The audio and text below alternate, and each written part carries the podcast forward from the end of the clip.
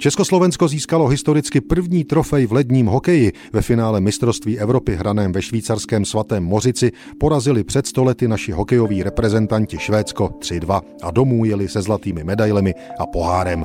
Švédům oplatili porážku z evropského šampionátu před rokem v roce 1921. Tehdy se zúčastnili právě jen Švédové a Čechoslováci. V roce 1922 ve svatém Mořici už byla konkurence širší, i když jenom o jeden tým, ten domácí švýcarský. Hrálo se systémem každý s každým. Československý národní hokejový tým nejprve porazil Švýcary 8-1 a poté tedy Švédy 3-2. V lidových novinách před stolety se o triumfu dočteme.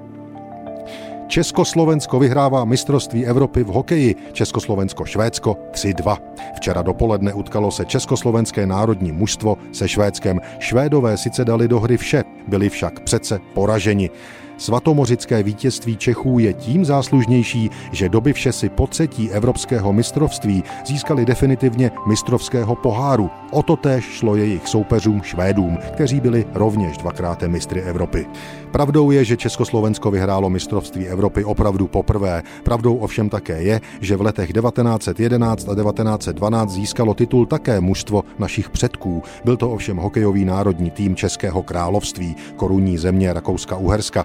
Československo ve 20. století evropský šampionát v hokeji vyhrálo ještě 11krát. Mistrovství Evropy se naposledy hrálo v roce 1991.